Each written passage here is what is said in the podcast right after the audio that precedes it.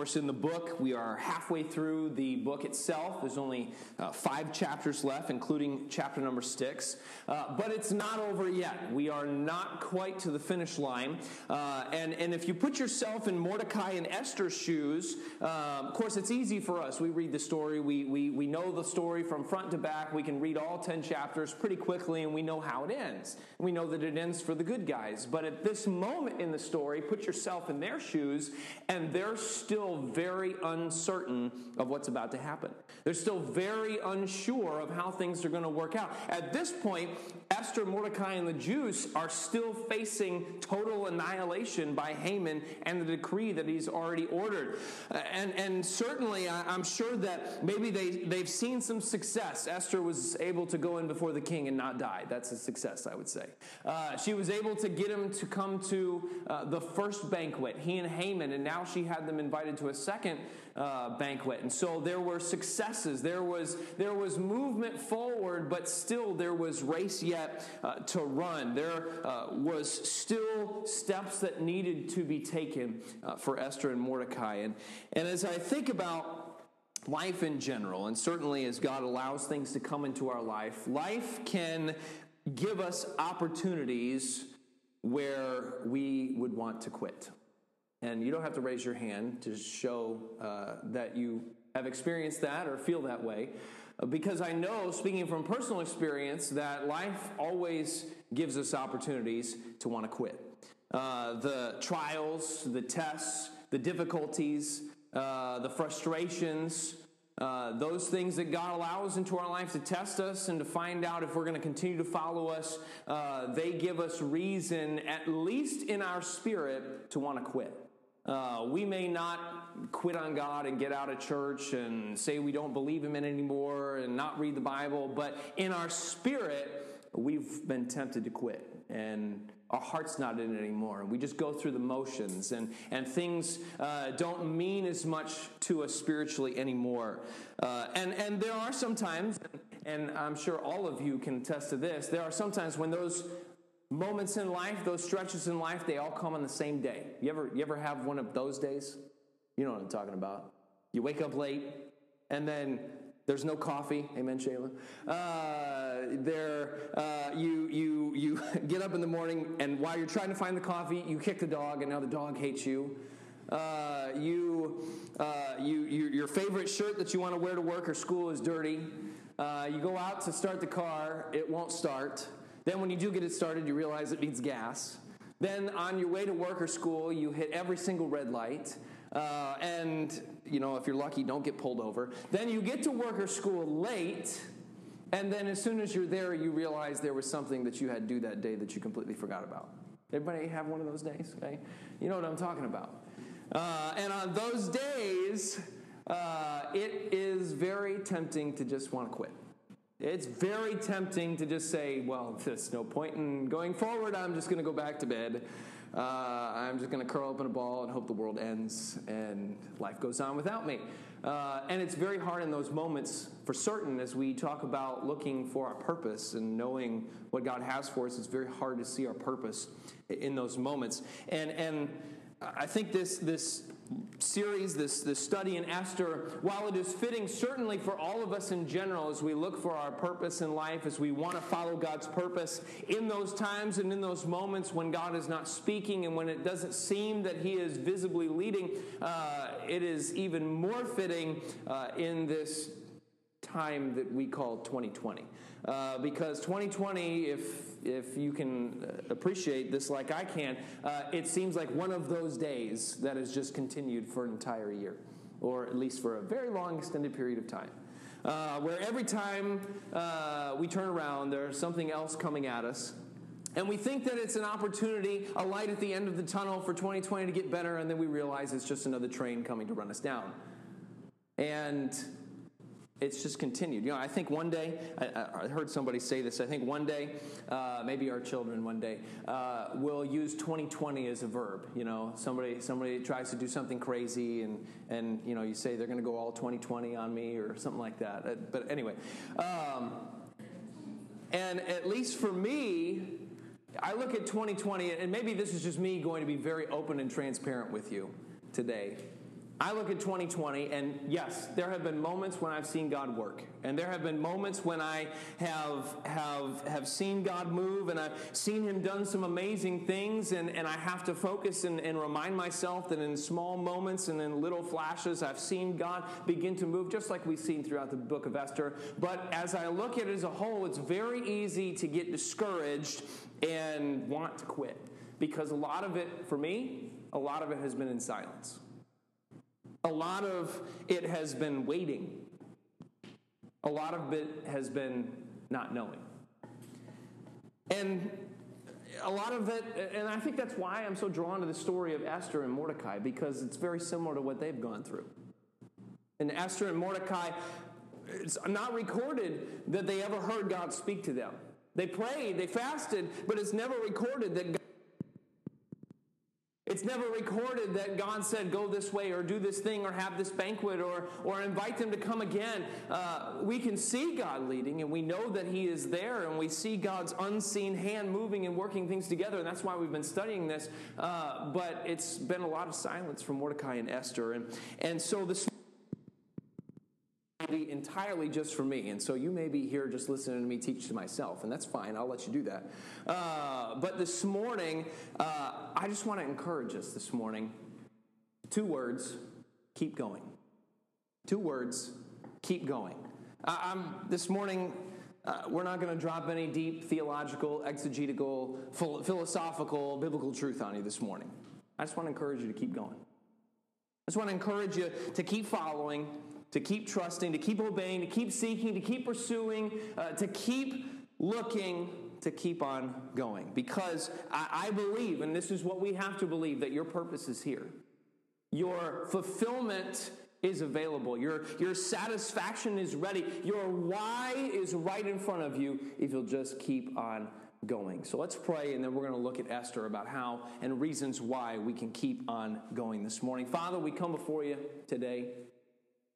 God, we thank you for your many blessings. And, God, as I just look out across this room this morning, this, this is a blessing to me, God. And I see you moving and working in this place even now this morning as, as we've gathered together, as we've joined in together to, to, to want to hear from you. Father, I'm thankful for that.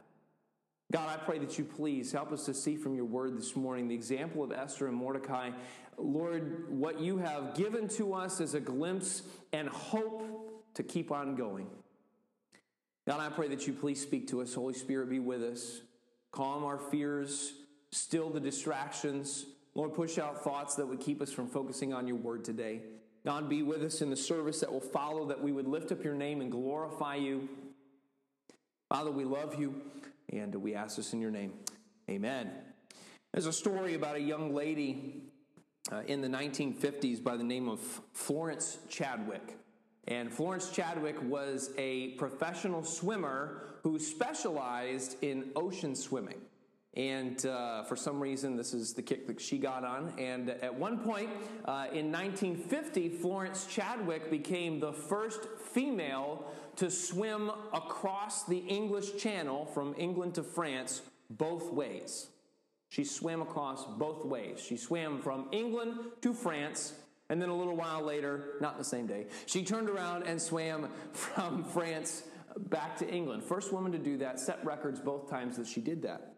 And so in 1952, after she'd accomplished that, and she would go on later to, to swim the channel, uh, I think two more times. She would swim other uh, other ocean courses that, that people commonly swim. But there's one in California that's known for its particular rough surf. Uh, it's known for having uh, sharks. It's known for not being the easiest swim in the world. It's 26 miles long. It's from Catalina Island to the coast of California, and she wanted to be the first female ever to swim this course. Now, that's a whole lot more than I would ever imagine. I, I, I barely want to get in the pool. Uh, so she wanted to swim 26 miles nonstop. She couldn't get out of the water. And so on this day in 1952, She set out from Catalina Island. She had a, a convoy of boats around her to protect her, to watch out for sharks, to, to make sure that if she needed to, she could get out of the water. And when she started, there was a thick fog. Couldn't see anything. Couldn't see, she could barely see the boats that were around her. Couldn't see the California coast 26 miles away. And she began to swim. She swam, she swam, she swam. And for 16 hours, I can't imagine that. I can't even walk for 16 hours, but to swim for 16 hours, she swam.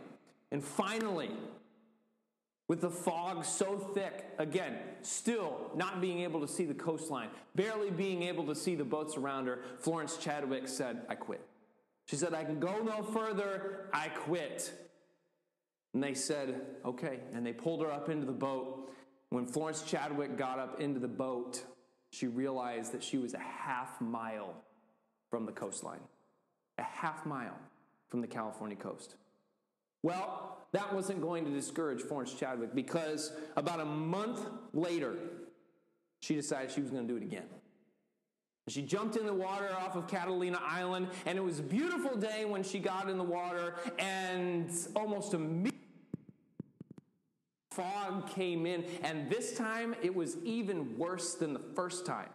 She couldn't even see the boats that were around her.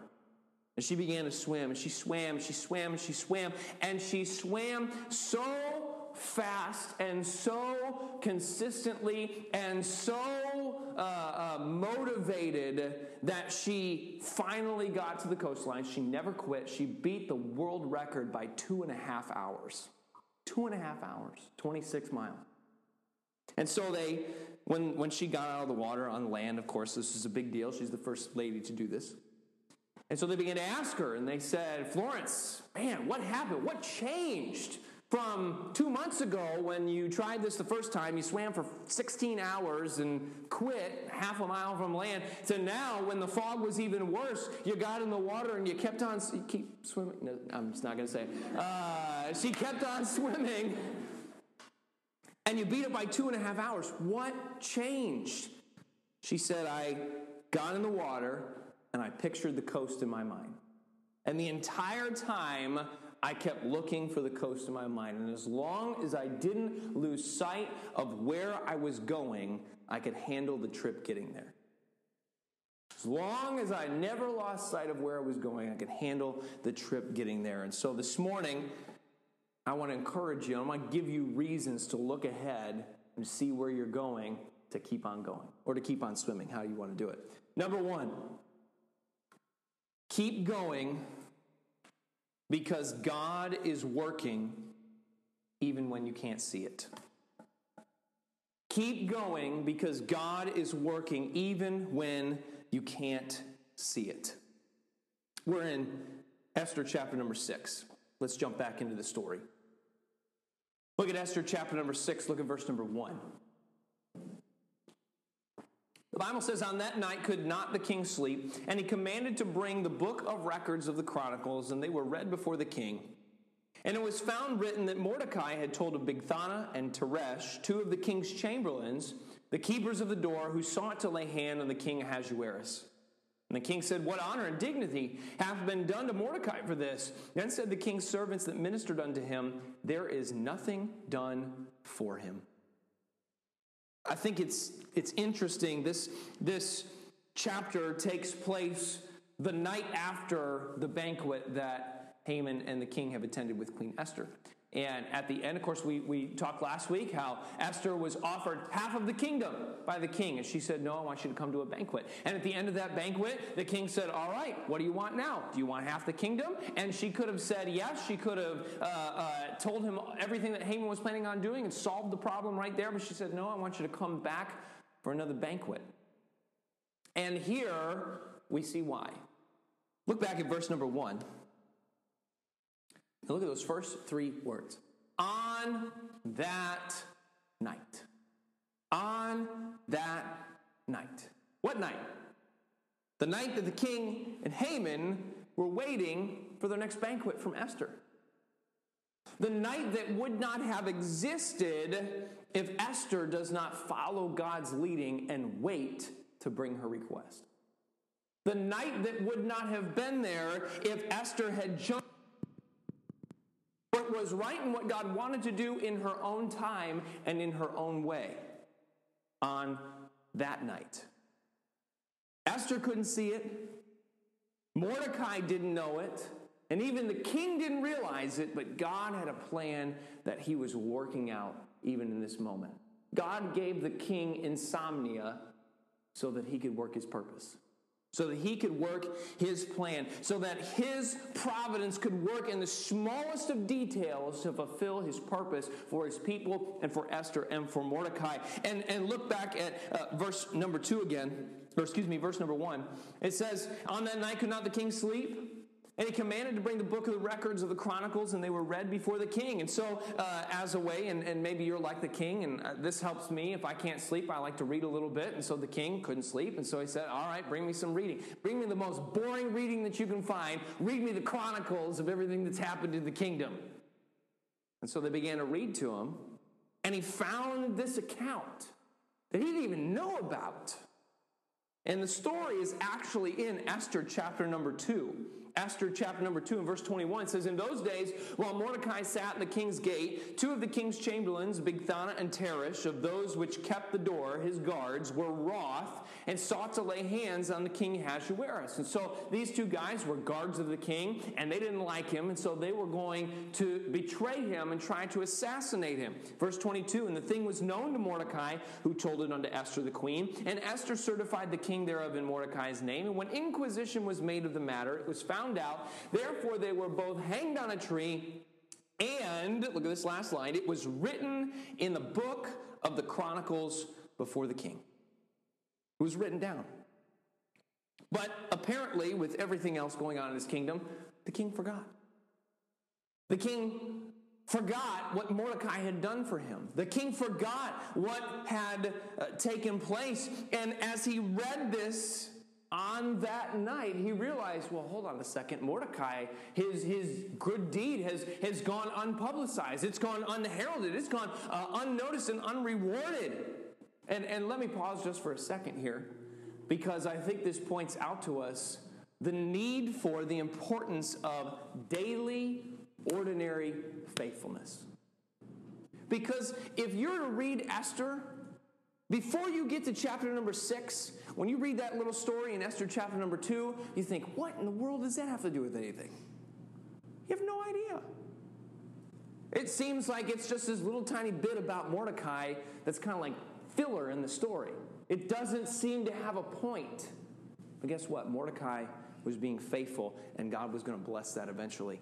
Daily, ordinary faithfulness does not go unnoticed by God. Uh, Hebrews chapter 6 and verse number 10 says, God is not unrighteous to forget your work in labor of love, which ye have showed toward his name, and that ye have ministered to the saints and do minister. God does not forget or miss the faithfulness of his children. Hey, if you keep on going and you keep being faithful, even if it's hard, even if you're not sure how you can, let me remind you that God does not miss that. If you keep being faithful to serve, whether it's uh, in the children's ministry or, or, or in the music ministry, in the choir, the orchestra, or, or you just stay faithful in being in the house of God and reading your Bible and pursuing, God sees that.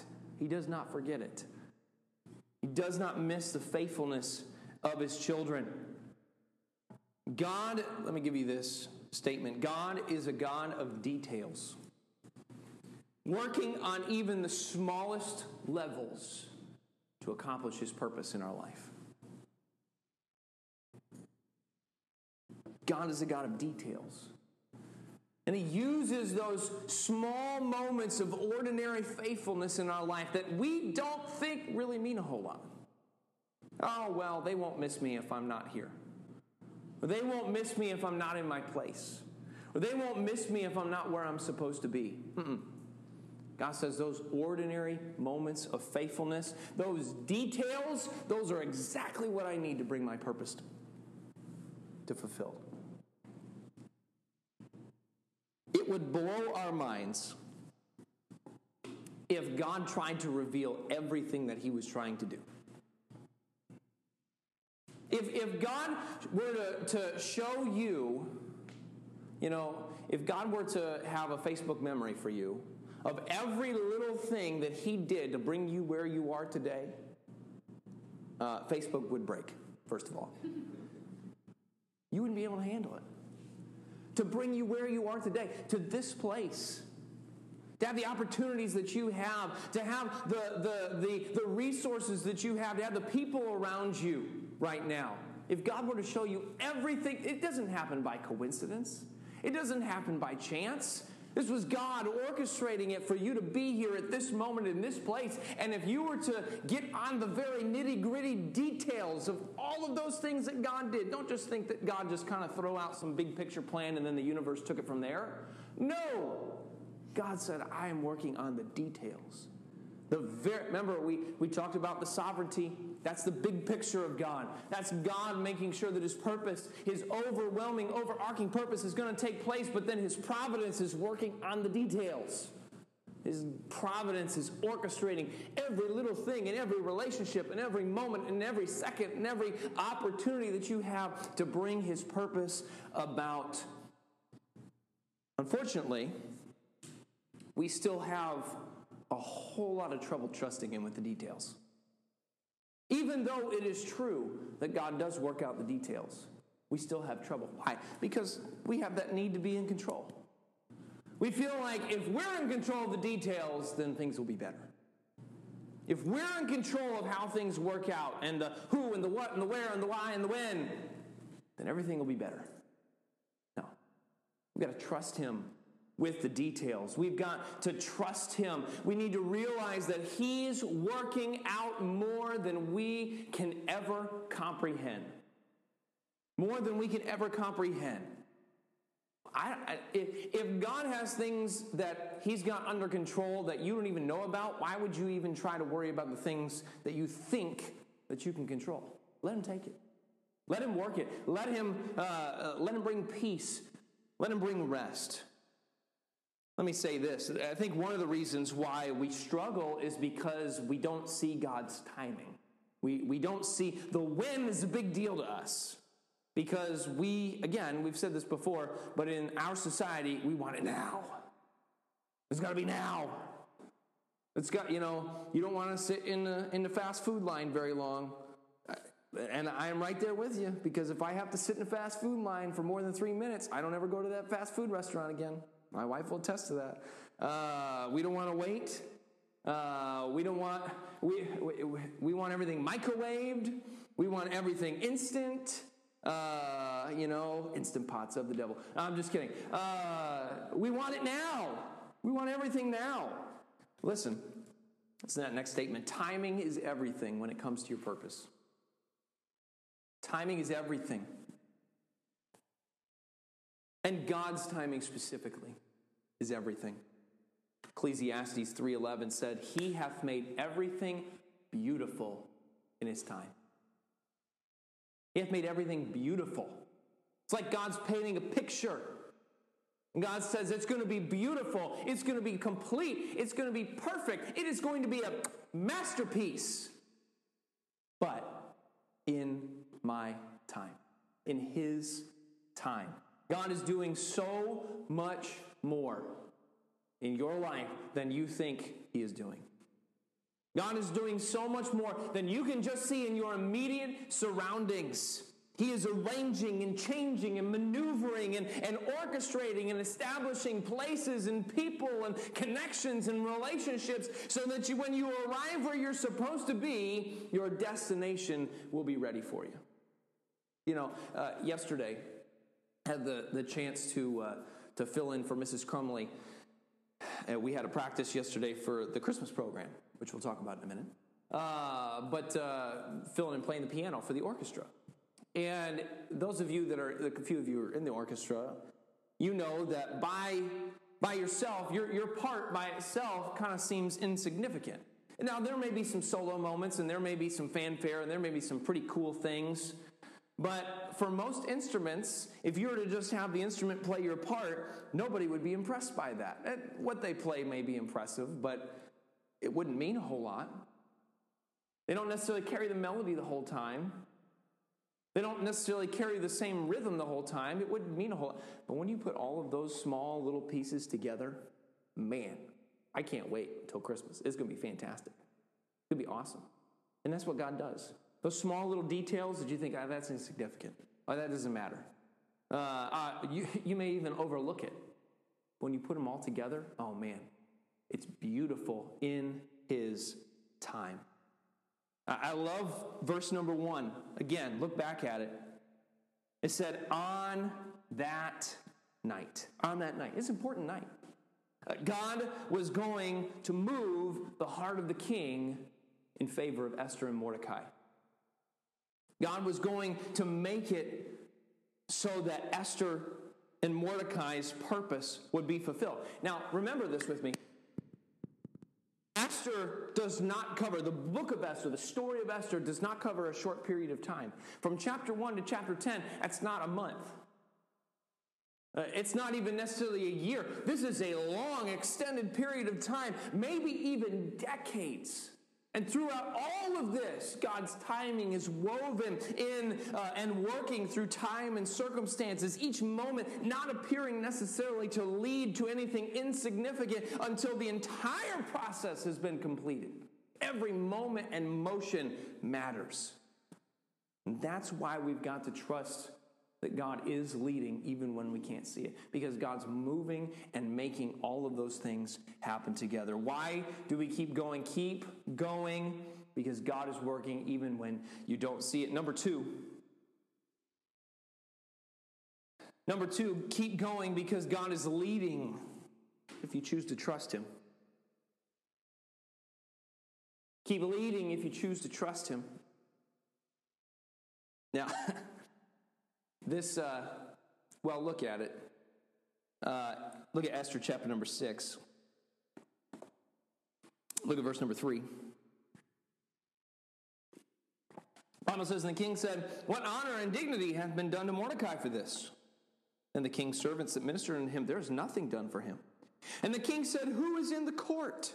Now Haman was come into the outward court of the king's house to speak unto the king to hang Mordecai on the gallows that he had prepared for him. And the king's servant said unto him, Behold, Haman standeth in the court. And the king said, Let him come in. So Haman came in. So the king reads the story of Mordecai's faithfulness uh, and his bravery and his courage and his loyalty. And what happens after that reads like a Hollywood story. Because now the king's like, Oh man, we got to do realizes somebody's out in the court, kind of like Esther was standing out there waiting to come into the king. And he said, Who's out in the court? Now, remember, this is the middle of the night, so this is a little weird. And they said, Haman's out there. But Haman, you can go back and read it in chapter number five. He's been so offended by Mordecai not bowing down to him. He's so upset about it. His family tells him to build a gallows to hang Mordecai on. Just Mordecai. That's it. And so he's in from the king to hang Mordecai. Uh, and what happens next just gets even better. Because then the king says, All right, tell Haman to come in here. And so Haman comes into the king. And the king says to Haman, He's like, Haman, I've got a question for you. He's like, What would you do if I needed to honor someone incredibly so? If I needed to give the greatest honor that I could bestow as king on someone, what would you do? Well, in Haman's mind, he says, Oh, I'm second in command, so who else could he mean but me? And so Haman says, Okay, king. You take this guy, you put your robe on him, your robe, king, not just a nice robe, not just the best one that you can buy, your robe, the one you're wearing right now. Then you take your ring, the king's ring, the king that makes decrees and laws official, you put it on his hand. Then you take your horse, the one that you go to war with, king, the one that you have rode into battle with, the one that you look great on, by the way. You put him on that horse, and then you take one of your servants, one of your highest servants and you lead that man through the, king, the streets uh, and you declare, you have that man declare, this is what the king does to those that he likes. These are the, this is what the king does. In fact, look at verse number 9. The end of that verse says, Thus shall it be done to the man whom the king delighteth to honor. And in Haman's, in Haman's mind, you know he's thinking, man, I'm going to look good in that robe. I'm going to look good on that horse. Man, I, I'm going to make sure that I'm wearing this to make sure that it matches the robe, and I'm going to make sure we go down this street so these people can see me. And the king says, Great. Look at verse number 10. I love this. Then the king said to Haman, Make haste and take the apparel and the horse, as thou hast said, and do even so to Mordecai the Jew. Now, I wasn't there, obviously, but I can only imagine that Mordecai or Haman's mouth went from here to the floor real quick.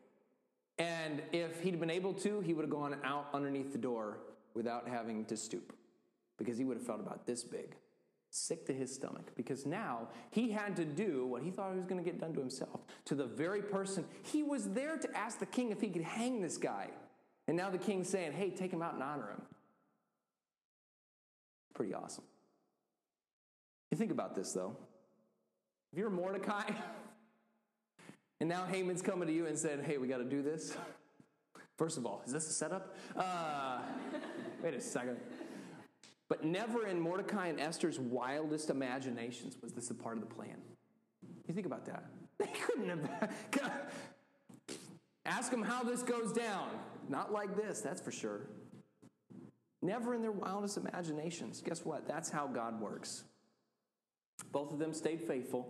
They allowed God to lead. They trusted and they obeyed, and God was able to work his purpose according to his plan. I mean, think about this. If, if Mordecai doesn't stay faithful, if Mordecai is, is not doing what he's supposed to be doing, if he if he says, you know what, I'm a Jew in a foreign land, I don't care about the king, I'm going to allow these guys to kill the king. If he does that, if he gets bitter, bitter and abandons his post once the decree that Haman has issued has been decreed, uh, if he tries to manipulate the situation himself and maybe hire somebody to take out Haman and get rid of uh, what's going on before they had a chance to be destroyed, none of this would have taken place. But Mordecai trusted stayed faithful, and God's plan worked out better than they could have ever imagined. Uh, look at Ephesians chapter number 3. That's not Ephesians 3. There it is. We know this verse, but man, it's hard, hard to believe sometimes, right? Ephesians 3:20. Now unto him, that's God, that is able, we know that, to do exceeding abundantly above all that we ask or think. That is a lot of superlative in one phrase.